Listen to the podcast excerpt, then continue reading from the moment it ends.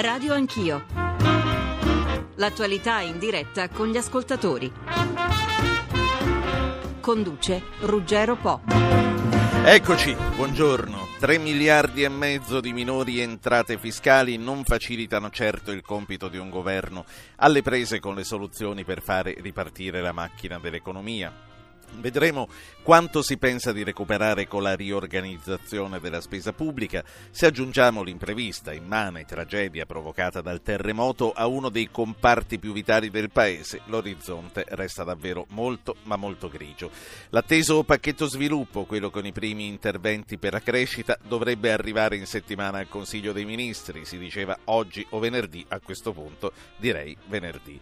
Le anticipazioni le conosciamo, sappiamo che dovrebbe essere suddiviso diviso in due o più tranche e che tra i primi provvedimenti ci potrebbero essere aiuti alle imprese sotto forme diverse, maggiori sgravi sulle ristrutturazioni, lo sblocco per la costruzione di impianti energetici fermi da tempo per inerzia delle regioni e in grado di smuovere investimenti per molti miliardi. Il condizionale, come sempre, è obbligato fino a che non conosceremo concretamente le cose che intendono fare. E divideremo questa trasmissione, una prima parte con i tecnici, la seconda parte con i politici. Avremo due giornalisti che saluto, che sono Claudio Tito, caporedattore politico della Repubblica. Buongiorno Tito. Buongiorno, buongiorno a tutti. Roberto Sommella, che è vice direttore di Milano Finanza. Buongiorno Sommella. Buongiorno e buongiorno a tutti. Poi saluto Luigi Paganetto, economista Tor Vergata, presidente del Centro Studi Economici di Tor Vergata. Buongiorno. Buongiorno professore Paganetto. Mm, buongiorno. E poi c'è l'ingegner Roger Abravanel, direttore emerito di McKinsey e autore del libro Italia cresci o esci, anche editorialista del Corriere della Sera. Buongiorno Abravanel. Buongiorno. Roberto Sommella, Claudio Tito, vorrei cominciare da una piccola valutazione eh, giornalistica. Quanto potrà verosimilmente incidere sui progetti iniziali di interventi per lo sviluppo il non poter più contare su questi 3 miliardi e mezzo? Sommella. Eh, incide molto perché secondo i nostri calcoli la manovra Salva Italia eh, farà, e lo sta già facendo, contrarre di circa 9 miliardi di euro i consumi, si consuma di meno, si spendono meno tasse, si paga meno IVA e quindi è un cane che si morde la coda, questo è solo l'inizio della contrazione del gettito tributario, sono i primi quattro mesi, quindi temo che anche se ci saranno delle misure importanti di sviluppo, il problema vero è far ripartire subito il PIL perché con il PIL riparte anche il gettito tributario. Claudio Tito. Beh, non, non c'è dubbio che eh, avrà un peso che rischia di essere importantissimo per, per, eh, insomma, per la crescita del, dell'Italia e per eh, la salute dei nostri conti pubblici, considerando tra l'altro che a questo punto bisogna dare pressoché per scontato l'ulteriore aumento in autunno dell'IVA che avrà un effetto ulteriormente depressivo sui consumi. Professor Paganetto, secondo lei è ancora possibile scongiurarlo questo aumento dell'IVA di fine anno? A questo punto non, non, non, è, non è, lecito farsi illusioni. Ah, io credo che sia no, improbabile rinunciare all'aumento dell'IVA, ma sarebbe molto opportuno provare a evitarlo perché eh, eh, si possono fare una serie di interventi sull'economia a basso costo oh, che possono ridare slancio all'economia. Tra quelli che sono stati citati in apertura ci sono alcuni provvedimenti che possono aiutare molto in questa direzione. Io credo che il tema è proprio quello di guardare a che si può fare nel breve periodo con interventi che finiscano per consentire ripresa eh, senza incidere diciamo, su, su, consumi e investimenti, ma anzi sollecitando consumi e investimenti. Lei a cosa pensa? Ma io penso intanto a interventi eh, che eh, facciano, mettono in moto un meccanismo di moltiplicatore. Eh, faccio eh, un esempio, se eh, si, dovesse, si potesse attuare una direttiva dell'amministrazione pubblica che dicesse che tutti gli edifici pubblici eh, devono essere resi efficienti dal punto di vista energetico, e qui c'è il collegamento tra diciamo, l'intervento sull'edilizia e quello in materia energetica, eh, si potrebbe fare eh, a costo zero praticamente un intervento che riducendo i consumi finisce per ridurre le bollette che paga l'amministrazione pubblica e allo stesso tempo fare in modo che ci siano investimenti, investimenti in efficienza energetica e quindi tante piccole imprese e medie imprese che possono lavorare per ristrutturare gli edifici pubblici da questo punto di vista. Sarebbe un intervento che ha un grande beneficio per l'amministrazione, un beneficio sociale e sì. allo stesso tempo una crescita dell'economia immediata. Ecco, questo è il punto, puntare su interventi che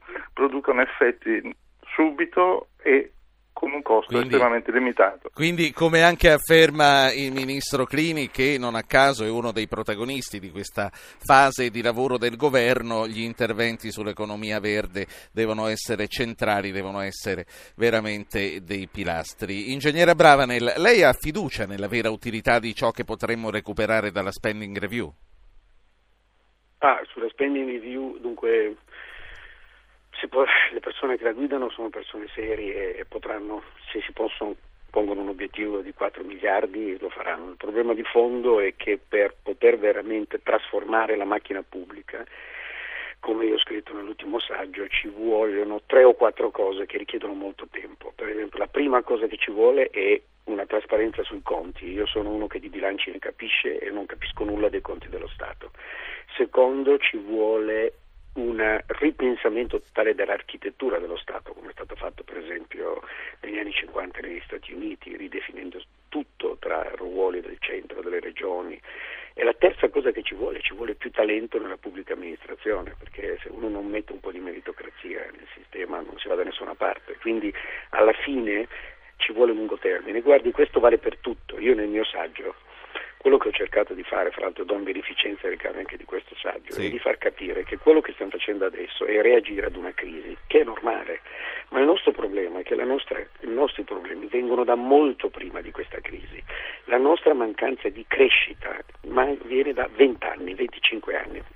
E quindi il problema sono le riforme strutturali da fare e io nel mio saggio certo. ho rivisto praticamente tutte le riforme strutturali che sta facendo il governo Monti che purtroppo... Quindi è una rivoluzione riesce... culturale quella che dobbiamo fare. È una fare. rivoluzione di cultura di una società che non rispetta le regole è il merito. Se non si rispetta le regole il, il, il, mercato non si sviluppa mai e il merito non si valorizza il capitale Senta, umano.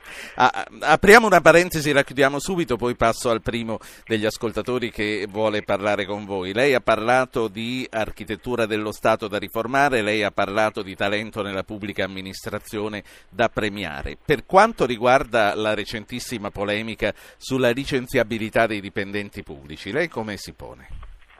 Guardi, io mi pongo che, come spiego nel mio saggio, tutto il dibattito sulla riforma del lavoro è sbagliato, perché è tutto impostato sull'idea di licenziare in tempi di crisi, perché così il ciclo è negativo. Allora, il problema di fondo è che in Italia, a parte i dipendenti pubblici, si licenzia benissimo da sempre, soprattutto nelle, in tutte le imprese.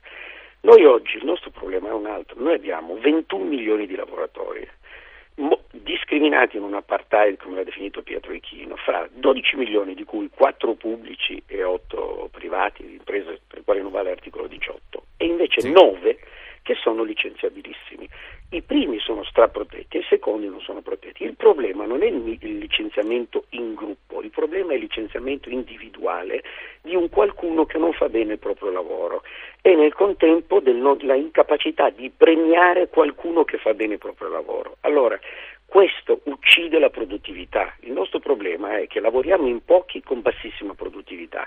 In una società post-industriale dove conta solo il capitale sì. umano, se lei non può valorizzare il capitale umano, siamo morti. Certo, allora eh, mi ero ripromesso di chiudere questa parentesi, ma su questo vorrei sapere anche cosa ne pensano gli altri. Prima però do voce al primo ascoltatore. A proposito, non ve lo dico mai in questi giorni, 800 05 0001 il numero verde, 335 699 2949 gli sms, nel caso troviate occupato il numero verde ci mandate un sms col vostro numero e vi richiamiamo, poi ci sono le mail radioanchio.it e poi c'è Facebook. Radio Radio Anch'io, Radio 1 Rai. Pierluigi da Milano, tocca a lei, buongiorno. Buongiorno, questo, l'intervento di, del saggio col suo saggio è stato magnifico, guardi, io potrei fare a meno di fare la mia domanda adesso. Comunque vi Decida lei, sì. No, vi propongo di cominciare a parlare anche di decrescita, cioè è cominciato il signore che non mi ricordo come si chiama col suo saggio, magari di decrescita sostenibile, facendo un piano per gestirla in modo da dire che tutti noi italiani il tempo della sua evoluzione, felicemente, con semplicità, in armonia di intenti e di sentimenti. Le Sì. leggi dell'economia sono implacabili, lo dicono ormai tanti soloni dell'economia. Si cresce economicamente e cresce il PIL se si lavora di più Grazie. con addetti sul lavoro e con maggior produttività, ma noi italiani questi obiettivi non ci lo permette perché noi non cresciamo e siamo improduttivi. Grazie, grazie, eh, grazie Pierluigi. Riprendiamo il nostro giro, Roberto Sommella. Ma no, eh, voglio dire a Pierluigi, eh, la teoria della decrescita a me non piace, anche perché siamo già nella pratica, l'Italia non cresce, decresce, quindi insomma adesso teorizzare la recessione non mi sembra proprio la ricetta migliore, soprattutto per una situazione come quella europea che è una situazione drammatica. Per quanto riguarda quello che diceva il professore Bravanel sono d'accordo, ne abbiamo parlato già anche altre volte proprio con lui, cioè il punto vero è eh, dare più forza alla, alla nostra forza lavoro, però per eh, aumentare la nostra produttività, come dice lui, serve ridurre il carico fiscale sul lavoro. E evidentemente il carico fiscale sul lavoro, che ormai è tra il 40 e il 50% del reddito disponibile, si può ridurre solo se finalmente rientrano tutti i soldi che ogni anno vanno via in evasione fiscale, più di 100 miliardi di euro. Questo Sì. è sempre il solito discorso. Licenziabilità dei lavoratori pubblici, resta un tabù? Ma insomma eh, non è un tabù come possono essere licenziati e lo sono licenziabili i lavoratori privati, lo devono essere anche i lavoratori pubblici. È chiaro che il governo ha scelto un po' una strada, uno slalom perché ha, ha- ha rimandato ad un provvedimento del ministro della funzione pubblica questo aspetto nell'ambito della riforma del lavoro del ministro Fornero e là mi sa che si è infilato in un cul-de-sac da cui non uscirà. Claudio Tito, la Corte dei Conti ha, ha lanciato anche l'allarme sulla corruzione e sull'eccessiva spesa sanitaria. Questo quanto potrà influire e che cosa si potrà fare se non si metterà mano alla spesa eh, sulla sanità? Ma in Italia ci sono due fattori che in qualche modo stanno condizionando la nostra economia, ma ormai da anni. Eh, una è il, il tasso di disoccupazione, che purtroppo in una fase di recessione eh, sta aumentando ed è probabilmente il, il problema davvero principale del nostro Paese. E in secondo è, è- è la spesa pubblica. E la sanità è, è il capitolo probabilmente principale insieme alle pensioni della spesa pubblica. E anche se bisogna dire una cosa, nel rapporto della Corte dei Conti si lancia un allarme sulla corruzione e in particolare sulla corruzione nella sanità. Nello stesso tempo eh, la spesa eh, sanitaria nell'ultimo anno è calata del 3%, quindi mh, c'è stato un piccolo segnale da questo punto di vista e che è stato messo in evidenza proprio dalla, dalla Corte dei Conti. Eh, sta di fatto che comunque quel, quel, mh, quel settore costituisce ancora un buco nero eh, pericolosissimo eh, per il Paese e per i conti pubblici italiani, come costituisce invece un allarme eh, l'emergenza lavoro, senza, la quale, senza affrontare la quale la crescita è praticamente impossibile. Ecco, prima, prima di tornare a Paganetto e a Bravanel, Paolo, un altro ascoltatore dalla provincia di Cuneo. Buongiorno Paolo. Buongiorno a lei, buongiorno a tutti. È sparito. Paolo? Te? Ah, ecco, eccola qua. È una telefonata a intermittenza. Cerchiamo di prendere i, i momenti buoni. Dica I Paolo. momenti buoni. Dicevo che mi stanno bene le misure per il rilancio, ma eh, le due problematiche di fondo che penso siano da affrontare sono uno, parliamo per le aziende, per il rilancio delle aziende, uno la burocrazia che sta letteralmente soffocando le piccole e medie aziende e l'altro che per conto mio è il problema più grosso è il problema delle banche. Eh, se lei fa il conto, io abito e lavoro in una zona tra, tra quelle considerate le migliori d'Italia, eh, il nord-ovest e la provincia di Cuneo in particolare. Qui abbiamo dei tempi per avere una risposta a una richiesta di 20.000 euro di affidamento su un'azienda sana che superano i due mesi e un costo medio, eh, nonostante che l'Euribor sia diminuito a livelli prossimi allo zero, oggi il costo effettivo del denaro in banca è tra il 10 e il 12%. Paolo, lei è imprenditore? No, io sono, eh, ho fatto il bancario per 35 anni e in questo momento faccio il consulente. Grazie, grazie a lei. Eh, professor Paganetto, partiamo proprio da qui e da questa, da questa sottolineatura dell'ascoltatore Paolo che dice la burocrazia, le banche, le aziende da aiutare. A proposito, professore, un fondo unico, questa è un'altra delle anticipazioni che abbiamo avuto, un fondo unico per le imprese che raccolga tutte le attuali forme di incentivi presenti e si parla nelle anticipazioni di 600 milioni. Quanto può influire? Ma io credo che influirebbe assai se fosse un fondo unico che guarda all'innovazione, che il nostro problema, se guardiamo ai dati, è una produttività che da dieci anni non cresce e credo che sia importante di investire su innovazione. Se le imprese fossero aiutate in questa direzione, ma esclusivamente in questa, noi avremmo certamente un sistema che avrebbe un ritmo di crescita maggiore. E credo che ha ragione l'ascoltatore quando dice che, più, uh, che bisogna guardare la burocrazia, bisogna certamente ridurre i vincoli che le imprese hanno e dare eh, alle imprese quello che spetta loro, cioè i crediti che eh, vantano verso lo Stato. Sono tutti temi importanti, come è importante guardare un sistema che noi sappiamo bene, è un sistema di piccole e medie imprese e guardare quindi con attenzione alle loro esigenze, in particolare sul credito. Ma penso che tutto questo è qualcosa che attiene a fatti di medio sì. periodo, cioè non ce ne dobbiamo occupare solo oggi. Oggi intanto, mentre mettiamo mano a questi cambiamenti, ma anche al cambiamento della giustizia, alla lotta contro la corruzione, dobbiamo provvedere a rimettere in moto la macchina e io credo che bisogna trovare degli interventi che la macchina la facciano partire. Quelli che ho citato sono tra questi. Sì. Ehm, dottora Brava, nel primo intervento lei ha parlato e mi è piaciuta molto e vorrei capire un po' di più di, della necessità di rivedere l'architettura dello Stato come fecero gli Stati Uniti negli anni 50. Che cosa fecero gli Stati Uniti negli anni 50? E le, glielo chiedo soprattutto anche in, riferizio, in riferimento alle affermazioni del nostro ascoltatore quando diceva la burocrazia ci uccide, quindi va riformato anche questo. No, guardi, allora due punti.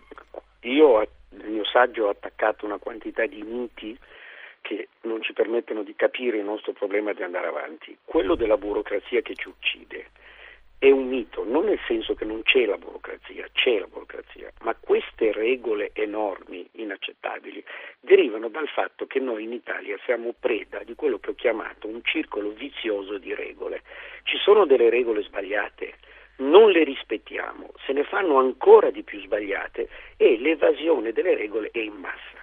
L'elemento principe di questo sono le tasse, perché noi abbiamo del sistema, delle norme fiscali assurde che vengono evase in massa da moltissime piccole aziende che a questo punto richiedono ancora più evasione o, o condoni continui o norme. Questo sta distruggendo la nostra economia, io l'ho analizzato nel mio saggio in almeno 50 settori dell'economia. Quindi è molto importante e guardi che il Veneto, che io stimo tantissimo, è un paese che ha smesso di crescere proprio per questo, perché c'è una, c'è una grandissima nelle piccole e medie imprese evasione di regole. Allora, il, il tema di fondo sì. quindi è che queste nostre, ho sentito un altro mito, che noi siamo un paese di piccole imprese. Noi siamo un paese di piccole imprese perché non ce ne sono di grandi, noi abbiamo 1 milione 200 mila piccole imprese sotto 50 milioni. Il modello tedesco, da noi tanto invocato, è totalmente non emulabile, ne ha 2 milioni, ma che sono un rapporto da 2 milioni a 2 come quello del PIL, ma 6 volte il numero di medie e grandi imprese. Nell'economia post-industriale, se sì. la Luxottica, nel cui consiglio di amministrazione io siedo, vuole andare in Cina, c'è andata, come ha detto Andrea Guerra, ha rimesso 25 milioni i primi tre anni. Se fosse stata piccola in Cina non ci sarebbe mai andato. Allora, noi dobbiamo dobbiamo uscire da questi vecchi stereotipi che sono andati ecco. benissimo ecco. nel secolo scorso e capire che piccolo non è più bello, che anzi è brutto, non perché non sono belle le piccole imprese, ma devono crescere. Quanto alla trasformazione dello Stato, guardi, il problema di fondo è che eh, lei arriva agli anni 50, negli anni 50 eh, c'è stata la commissione Hoover che praticamente ha rianalizzato tutte le attività e tutto, del, tutto il governo, ai costi del governo e ha fatto un ridisegno completo del processo dello Stato, ha fatto 150 raccomandazioni sì.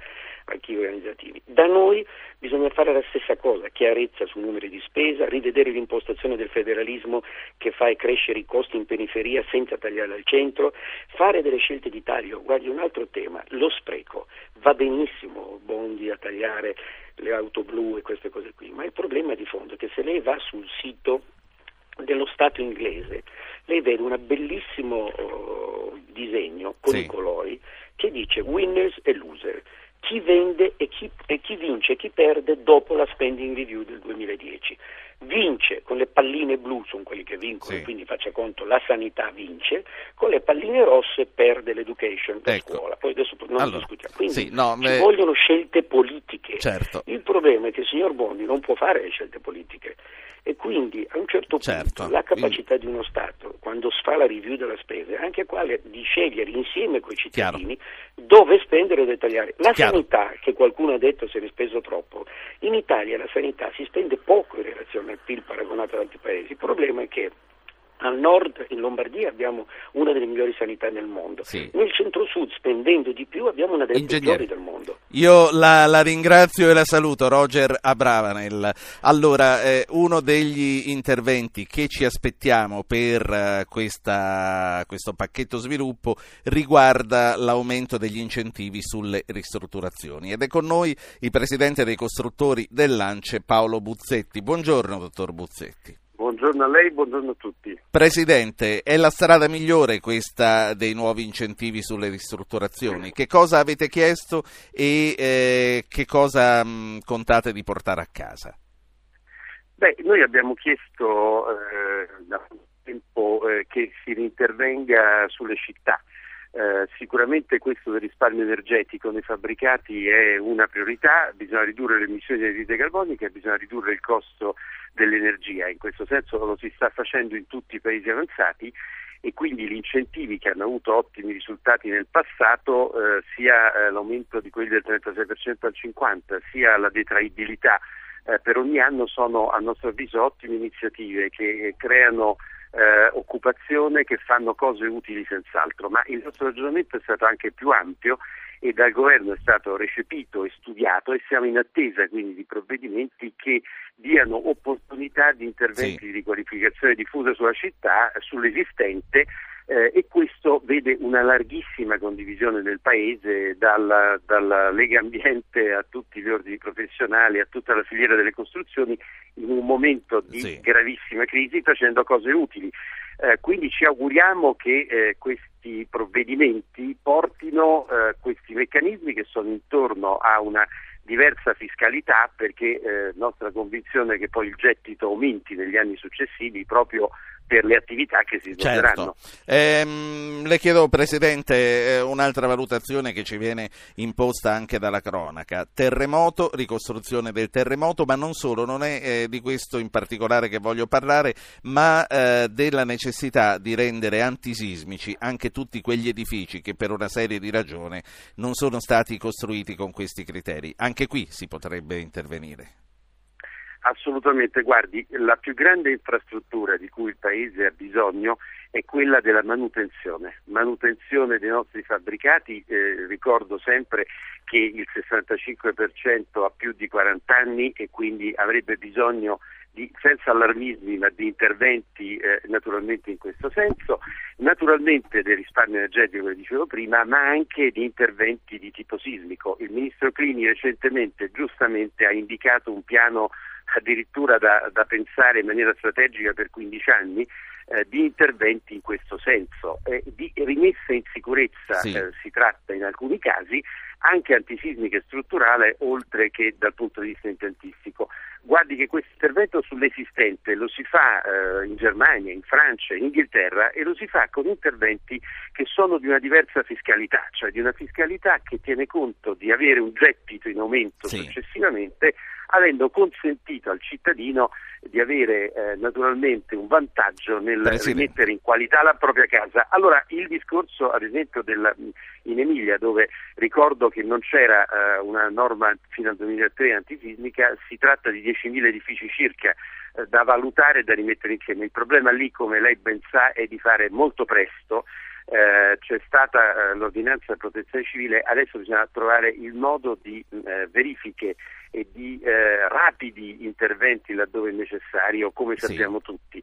Eh, la tecnologia lo permette, naturalmente Grazie. c'è un problema anche di costi. Grazie. Bisogna agevolare fortemente le imprese in questi investimenti. Grazie al presidente dell'ANCE Paolo Buzzetti. Allora, eh, due ascoltatori, uno in voce, uno che ci scrive su Facebook, il professor Paganetto che poi salutiamo e rimarremo per la seconda parte con eh, i politici e con i nostri giornalisti Tito e Sommella. L'ascoltatore che manda un messaggio su Facebook, eh, l'unica soluzione, si chiama Arturo, l'unica soluzione a questo disastro è uscire dall'euro e mandare Mario Monti e la sua compagnia a casa. Basta con questi tecnici che stanno facendo danni che pagheremo per almeno vent'anni. Eh, tenga presente, professor Paganetto, anche i nostri eh, giornalisti. Virginio da Ravenna, buongiorno. Salve a lei e tutti i suoi cortesi ospiti. L'ha, l'ha sentito il terremoto questa Sì, mattina? io ho- per motivi di lavoro mi alzo molto presto, clienti vari hanno sentito tutto abbastanza forte, ma di diciamo breve durata per fortuna. Quindi nessun crollo, No, niente. al momento che no, speriamo che sappia io ho sentito un po' in giro. Venendo, venendo all'oggi, Virginio. Veniamo all'oggi. Io, a a parte che lo sapevo già, ma ieri sera il signor Lutwak ha voluto porre l'accento su una, su una cosa che io già sapevo. Allora, se il capo della polizia italiana prende di più di quello delle, delle- come stipendio, prende più di- del capo dell'FBI americana, credo che sia una cosa abbastanza inquietante, visto che in Italia siamo 50 milioni, in Stati Uniti Sì. sono 250 milioni abbiamo il rapporto, io adesso vado sulle spese fisse perché quelle si possono tagliare facilmente, quelle non fisse è pi- è più difficile, ma vabbè. Abbiamo il più alto rapporto tra alti, alti ufficiali nel nostro esercito e rispetto al numero dei- della, della truppa. Vogliamo parlare degli stenografi del Senato che prendono più di Obama? Cioè, credo che siano due incarichi molto differenti. Uno gira con la valigetta Sì, con no, ho, ca- ho capito, adesso non stia a fare tutto l'elenco perché No, no, no, no, sono eh, cose perché che sappiamo a volte- bene eh, e, bisogna- e che sappiamo quanto è difficile. Perché sì. a volte uno si dimentica. Qui se non si incide sulla spesa fissa, sui favoritismi, sul clientelismo, tutto quello che incide, è inutile che tu mi cresci la benzina, io calo girare, cosa cambia? Se non sono strettamente necessarie. Lei sta, lei sta manifestando il disappunto che c'è praticamente in tutti noi cittadini. Grazie Virginio. Allora, eh, professor Paganetto, poi ci salutiamo perché so che veramente se ne deve andare. E, mh, per quanto riguarda questi due ascoltatori, uno che dice pagheremo gli errori di questi tecnici per almeno vent'anni, cerchiamo di capire se sono o no errori, e poi eh, soprattutto per quanto riguarda l'amico di Ravenna, capire perché è così difficile superare queste aree di privilegi. Io credo intanto che l'attuale governo si trova di fronte a una situazione che è maturata in vent'anni eh, in cui non eh, si è fatto quello che si doveva fare e credo che eh, sta facendo tutto quello che è possibile perché quando si arriva all'ultimo momento è sempre difficile mettere rimedio a situazioni consolidate. In questo caso io credo che eh, occorre puntare con decisione al mantenimento dell'euro piuttosto che continuare a pensare che l'uscita possa essere una buona scelta perché noi viviamo in un mondo globale. Il mondo globale significa confronto tra grandi sistemi. Eh, dove c'è da una parte la Cina, c'è gli Stati Uniti, la Russia, eh, eh, ma anche paesi asiatici e tutto questo si tiene se c'è un sistema che ha una dimensione sufficiente per competere e per fare le cose che dobbiamo fare. Credo che anche il sistema sociale nel suo complesso ha da avere benefici dall'essere immesso in un grande sistema aperto piuttosto che ritornare a un sistema in Sì. cui i singoli paesi devono curare le loro faccende, le loro vicende. Questo in termini generali ci dice che l'euro è un eh, buon, importante investimento sì. e dobbiamo tenercelo caro se riusciremo a mantenerlo.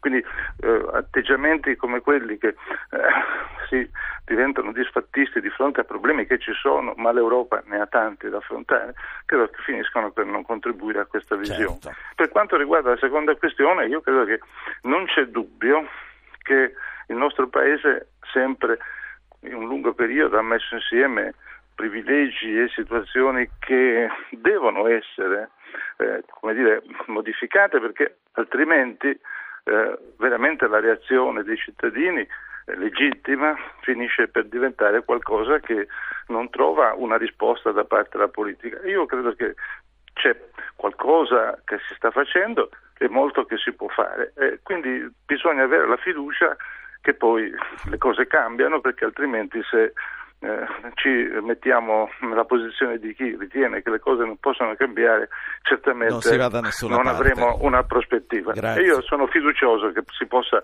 fare con eh, una certa determinazione Grazie. quello che si sta cominciando a fare. Grazie per essere stato con noi al professor Luigi Paganetto, economista Tor Vergata. Noi eh, dopo la pubblicità ritorneremo con Claudio Tito, Repubblica, Roberto Sommella, Milano Finanza, i politici e gli ascoltatori. Rimanete con noi.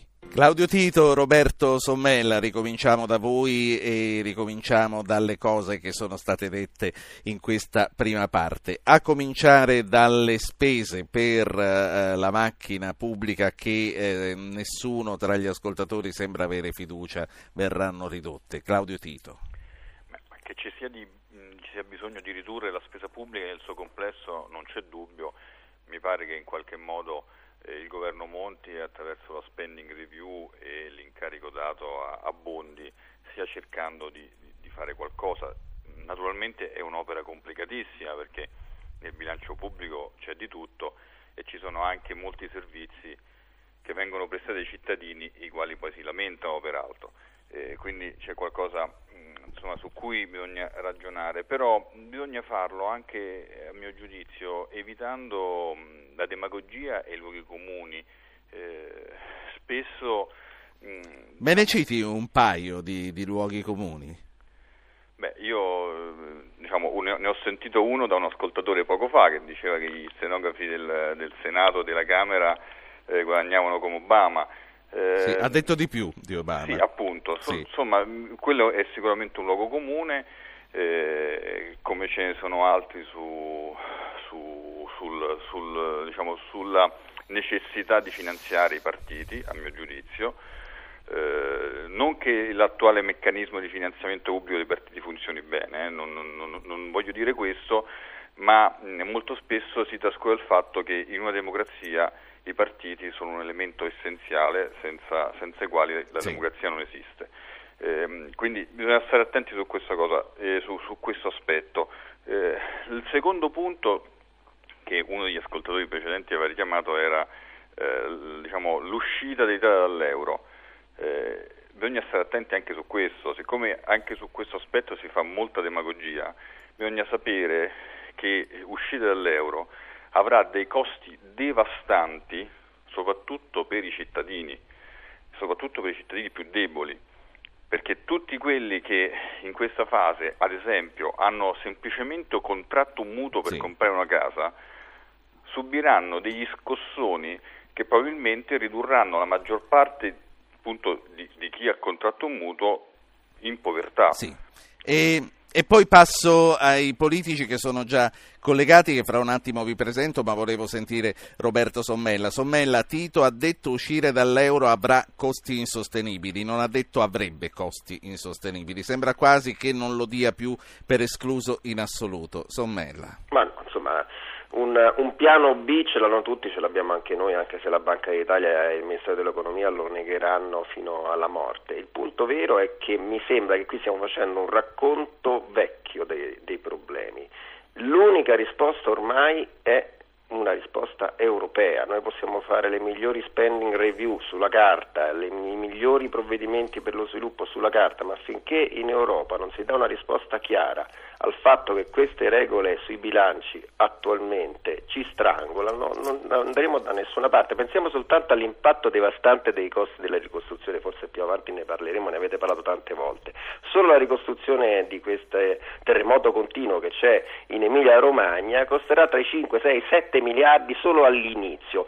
Se l'Europa non ci permetterà di fare queste spese di ricostruzione fuori dai vincoli di bilancio, l'Italia sarà condannata alla recessione. Quindi la risposta eh, eh, ai nostri problemi non può che essere europea. Certo. Ecco perché Monti deve insistere fino alla fine su questo punto. Maurizio Gasparri, PDL, buongiorno. Buongiorno, buongiorno a voi. Nicola Latorre, PD, buongiorno. Buongiorno. E buongiorno a Massimo Caravaglia della Lega Nord.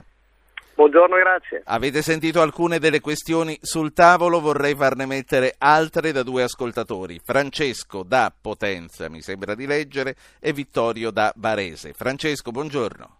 Buongiorno a lei e a tutti gli ospiti. Io mi chiamo Francesco Albini, chiamo da Villa d'Agri, provincia di Potenza. Perfetto. Ho chiamato per due cose importanti. Una sulla licenziabilità dei dipendenti pubblici. Io ho un'azienda con 16 dipendenti sono azienda da 20 anni, non ho mai licenziato un dipendente, non lo licenzierò mai perché è la ricchezza dell'azienda. Però ai miei, ai miei, dipendenti oggi gli chiedo dei sacrifici, in periodi che si lavora, lavoriamo 15 ore al giorno, lavoriamo il sabato, lavoriamo la domenica, non gli diamo straordinari, ma quando non si lavora li paghiamo lo stesso. Questo che a livello pubblico non si potrebbe mai fare, ma la cosa più grave qual è? Che se noi andiamo a toccare il licenziamento dei dipendenti pubblici. Sapete oggi chi viene licenziato? Viene licenziato le persone deboli, le persone che guadagnano 1200 euro al mese e le persone che fanno il lavoro per i capi che guadagnano 6-7 mila euro al mese. Allora sarebbe importante, secondo me, fare il tetto degli stipendi. Ce le sembra giusto che una persona da 20 anni che sta dietro una scrivania che fa il lavoro per il capo deve, deve prendere certo. 5 volte in meno, ma non si ha il coraggio. Francesco. Solo una cosa, no? Sì. Poi mi deve far dire un'altra cosa importante sui politici, Vabbè, decida lei, visto sì. che ci sono. Allora, per quanto riguarda lo spreco, tenete presente che ci sono degli enti che vanno a controllare chi lavora. Tre persone con una macchina, uno guida, uno legge e uno scrive quando sì. qua, qua torniamo sui luoghi comuni che citava Claudio Tito e comunque vada avanti cerchi di fare presto ma vada avanti sì. Volevo dire ai signori non è il luogo comune questa è la realtà poi ai politici oggi sono tutti dei verginelli si stanno facendo una verginità sento Berlusconi che deve fare l'allenatore dei, de, che deve assumere lui che deve fare i politici sento cioè tu, tutti, tutti. Senta, loro si difenderanno da soli e sanno bene come fare. Grazie Francesco, prima Vittorio da Varese e poi passiamo ai politici. Vittorio. Eh, buongiorno, senta, eh, io sarò breve. Eh, intanto sullo stato dell'economia continuano a darci delle ricette, però da quando siamo partiti col governo cosiddetto tecnico, che per me rimane un governo politico, sì. eh, siamo a, a, un dato di fatto che oggi mancano ulteriori 3 miliardi e mezzo sì. di euro da sommarsi già ai 4-5 sì. che mancavano e che qualcuno dovrà pagare. Io penso che saranno i comuni cittadini. Poi sul, sul fatto del, di quello che si diceva prima dei luoghi comuni, una brevissima considerazione. Per alcune cose può essere vero, per, per altre non lo è. E mi spiego, lì avete dei politici.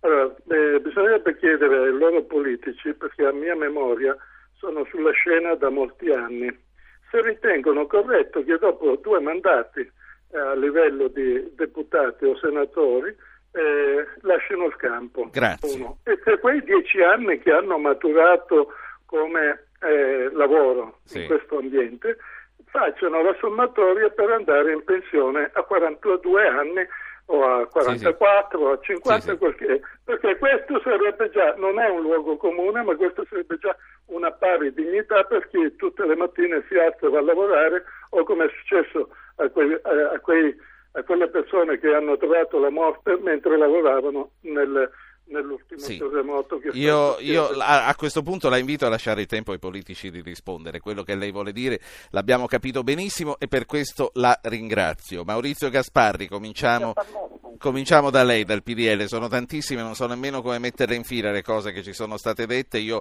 vi ho chiamati per parlare delle ricette per uscire dalla crisi eh, alla luce anche di queste ultime cose. Però quello che dicono i nostri ascoltatori, a cominciare da questo senso di differenza che sentono rispetto alla classe politica, merita una considerazione. Senatore Gasparri. Ma è, certamente è un problema che noi tutti avvertiamo, tuttavia la democrazia ha bisogno di eh, realtà rappresentative, adesso c'è un po' una furia iconoclasta che vorrebbe puntare a una sorta di azzeramento, riduzione dei costi, tagli ai numeri, proprio oggi eh, discuteremo anzi da domani mattina in aula al Senato di una riforma costituzionale che riduce il numero dei seggi. Noi ne approvammo una riforma eh, di questa natura che sarebbe già in vigore se poi un referendum non avesse eh, cancellato per volontà popolare quella riforma della Costituzione, anche sui tagli, sui costi, sì. sulla riduzione del finanziamento dei partiti sono state varate delle norme e presto saranno in vigore. Mi rendo conto che poi per quanto si faccia la preoccupazione per una crisi molto grave, vediamo la caduta delle entrate fiscali, anche il governo tecnico non si sta rivelando taumaturgico e risolutivo per la crisi italiana, i dati della disoccupazione, i dati dello spread, i dati delle entrate fiscali, sono tutti negativi e lo dice chi eh, ha sostenuto un governo che ha lasciato il campo perché si diceva che altri avrebbero risolto non è stato così, non è così. E quindi diciamo accantonato un governo politico e creato un governo tecnico, nemmeno il governo tecnico funziona. E allora il problema a questo punto investe i principi democratici, riduzione di costi, riduzione di rappresentanza, ma attenzione sì a non puntare poi a un azzeramento di strutture rappresentative, perché poi anche i partiti insulto, le nuove formazioni che emergono, che se prendono i voti vanno rispettate, e vorrei vedere se risolvono i Gasparri, problemi. A, a che punto si ferma questa sua presa di distanze da questo governo? Ma guardi, io giudico i fatti. Oggi ad esempio vedere che le entrate fiscali eh, hanno 3 miliardi e 4, 3 miliardi e mezzo di caduta, non è che mi sorprende, perché da un lato c'è una crisi economica, una recessione e quindi è ovvio che se c'è una recessione tutto cala e quindi anche se ci sono meno consumi, meno eh, economia che cammina, c'è meno entrata fiscale. Però in alcuni casi c'è stato un eccesso di pressione che determina come dire, uno scoraggiamento, perché chi non ha i soldi certamente soffre, chi potrebbe spenderli oggi è incerto, ancora in questo momento non sappiamo come sarà esattamente l'IMU e quindi il mio giudizio oggettivamente è un giudizio molto perplesso perché sì. abbiamo dato fiducia, abbiamo fatto passi indietro, anche eh, diciamo, l'opinione pubblica invocava da tanto tempo, vediamo dei tecnici, dei competenti cosa faranno. Sentiamo.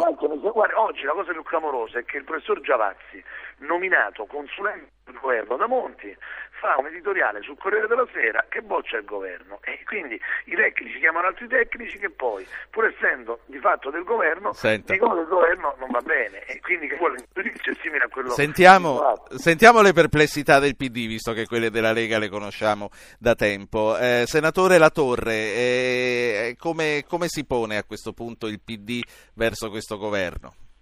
Ma intanto io credo che valga la pena di sottolineare che questo è un governo eh, che ha una caratteristica peculiare, particolare, per alcuni aspetti anche anomala.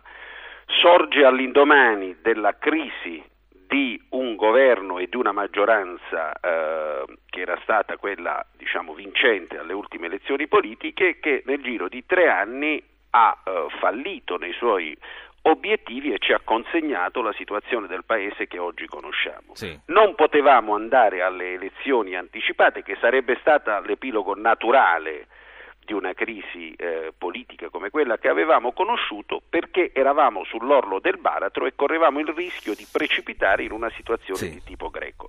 Non dobbiamo mai dimenticare questo particolare perché la natura dei problemi che abbiamo di, profond- di, di fronte è, è talmente grande che è velleitario pensare che questo governo è in questo scorcio di legislatura ormai soltanto eh, quasi un, poco, poco, meno di un anno, mh, è possibile affrontare e risolvere queste questioni. Noi dobbiamo fare i conti con l'emergenza e naturalmente dobbiamo cogliere questa occasione per creare le premesse affinché la nuova legislatura possa misurarsi pienamente con i problemi che abbiamo. Questa premessa non è marginale rispetto alla natura dei problemi. Primo, e sono molto d'accordo con le osservazioni che ascoltavo eh, di Sommella in particolare, noi abbiamo bisogno di sconfiggere in Europa la politica tedesca. Noi dobbiamo dedicare questi giorni che ci separano dal vertice europeo di fine giugno perché l'Italia rinsaldi un asse di ferro con la Francia di Hollande e con i paesi eh, dell'Europa mediterranea perché si, il vertice segni una sconfitta di quella, eh, di quella politica e se non cambia sì. il segno delle politiche europee noi difficilmente eh, riusciremo ad affrontare sì. e risolvere le nostre questioni. Senatore Caravaglia, tutti contro la Merkel a questo punto, per voi è una rivincita? Ma eh, noi semplicemente non siamo professori, ma abbiamo una qualche esperienza di, di commissione bilancio e quindi queste cose le avevamo viste per tempo. Eh, d'altronde la questione è semplice, è stato già detto in precedenza, o la Germania accetta gli eurobond o altrimenti non c'è soluzione. Però eh, lì è una questione eh, dello Stato tedesco, decideranno i cittadini tedeschi se socializzare il debito o meno e ci possiamo fare poco o niente. Quello che noi abbiamo contestato della manovra Monti purtroppo si sta dimostrando in tutta la sua drammaticità. Alzare le tasse quando sei già al record mondiale comporta un calo del PIL e poi è matematica, due punti in meno di PIL, un punto in meno di entrate, quindi le entrate quest'anno caleranno di almeno 10 miliardi. Non è una novità, si sapeva, già a marzo erano calate di un miliardo, sì. a fine anno fa meno 10. Però purtroppo, eh, purtroppo eh, non, non, dobbiamo solo criticare, ma dobbiamo anche fare delle proposte, altrimenti non si va da nessuna parte. E le vostre allora, quali sono, a proposito appunto di queste ricette, Garavaglia? Ecco, eh, veniamo, veniamo dunque, non si può fare sviluppo alzando le tasse questa è, speriamo che almeno oggi a fronte di questi numeri l'abbiano capito anche, anche quelli della maggioranza. E quindi andiamo sul lato uscite la chiamano spending review, noi, lo, noi, li chiamiamo costi standard, cioè il federalismo dal lato della spesa. Anche qui basta fare le cose semplici, c'erano già due norme, faccio due esempi di due norme esistenti. Applicazione dei costi standard in sanità, accorpamento delle funzioni dei piccoli comuni l'accorpamento delle funzioni dei piccoli comuni, chissà perché, è stato bloccato. Questa era una norma che portava via via alla fusione di migliaia di piccoli comuni e a, rispar- e a risparmi ingenti, bloccato. Sì. Basta aprire il cassetto e riprendere. Costi standard in sanità. Anche qui non bisogna fare cose complicate. Da ex controller, cioè da chi fa di conto, eh, sappiamo che più la procedura è semplice più funziona. Noi abbiamo 20 milioni di italiani, quindi un terzo della popolazione, sì. che riesce a dare servizi di qualità a un costo decente, inferiore ai 1800 euro pro capite. Applichiamo il 1800 che funziona per un terzo del paese a tutto il allora. paese risparmiamo 10 miliardi. Ok, ricominciamo il giro rovescio, diciamo che lei ha parlato un po' di più degli altri. Eh, senatore Latorre, chissà perché l'accorpamento dei comuni è stato bloccato, dice Caravaglia. Ma guardi, nel complesso eh, l'insieme delle misure tese ad una eh, eh, riorganizzazione degli assetti istituzionali eh, sta segnando diciamo, una battuta di arresto perché eh, a mio avviso eh, questo è un errore, è una delle, de, delle eh, critiche che in, ci sentiamo di rivolgere. Ovviamente eh, riteniamo che questo sia stato determinato anche dal fatto che il governo si è dovuto eh, cimentare anche con altre priorità, ma ora il punto principale è come in queste condizioni noi diamo ossigeno nostra, un po' di ossigeno alla nostra economia, posto che è determinante ed è preliminare eh, un cambio delle politiche europee e, e dunque questo vertice sì. diventa dirimente. Sul fronte interno noi abbiamo alcune situazioni eh, che vanno affrontate in maniera forte. Primo, noi dobbiamo eh, prendere coraggio anche nell'uscire da alcuni vincoli, penso ai patto, patto ai vincoli del patto di stabilità per i comuni, prevedendone anche una parziale deroga tanto più in presenza della tragedia del terremoto, ma eh, non soltanto in virtù di questo. Sì.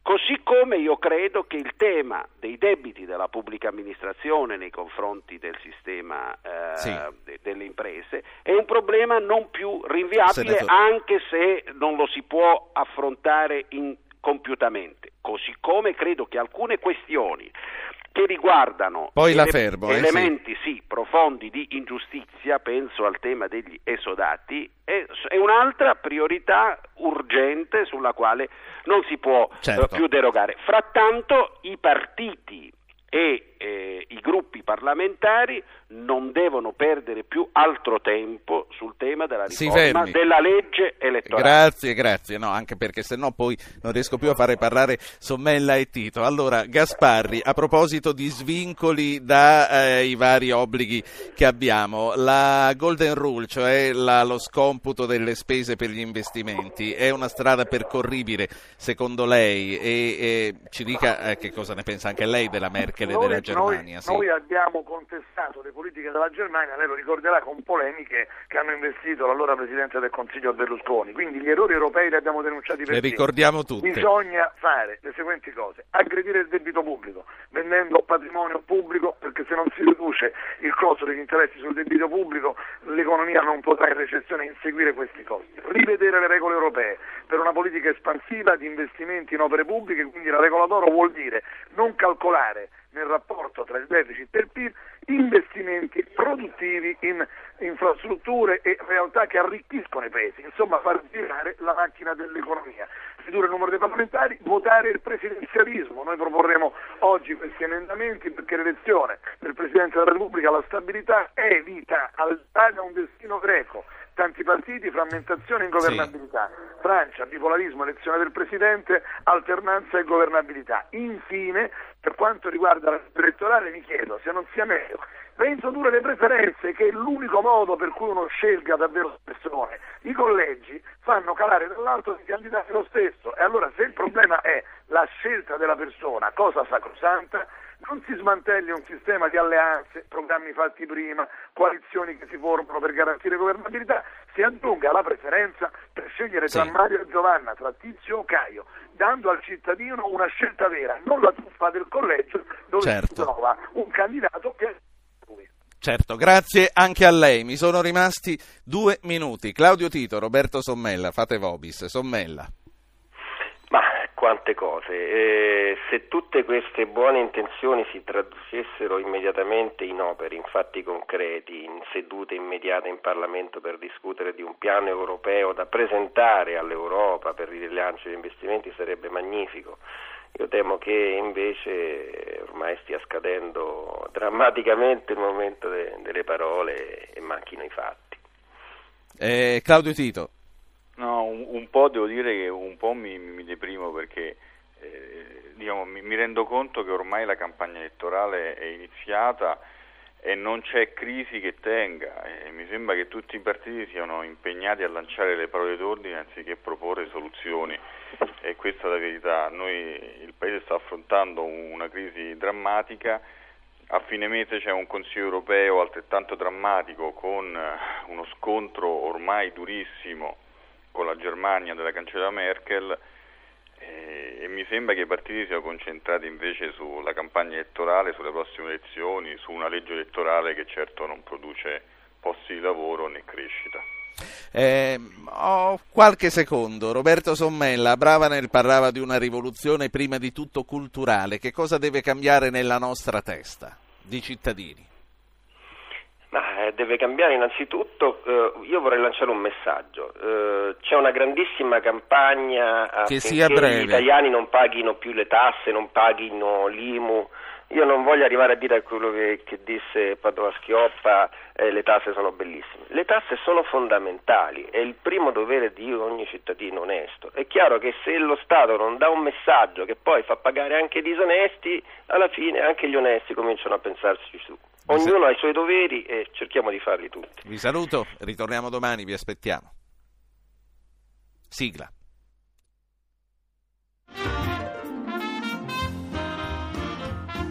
Avete ascoltato Radio Anch'io, condotto Ruggero Po, regia di Anna Posillipo, assistenti al programma Alberto Agnello, Alessandro Bonicatti, Valentina Galli, Francesca Mechelli, coordinamento tecnico Gottardo Montano, Luca Cardin. Potete iscrivervi alla mailing list e ricevere le anticipazioni sulla trasmissione del giorno dopo scrivendo a radioanchio.it, archivio puntate podcast su www.radioanchio.rai.it, pagina Facebook Radio Anch'io, Radio 1 Rai.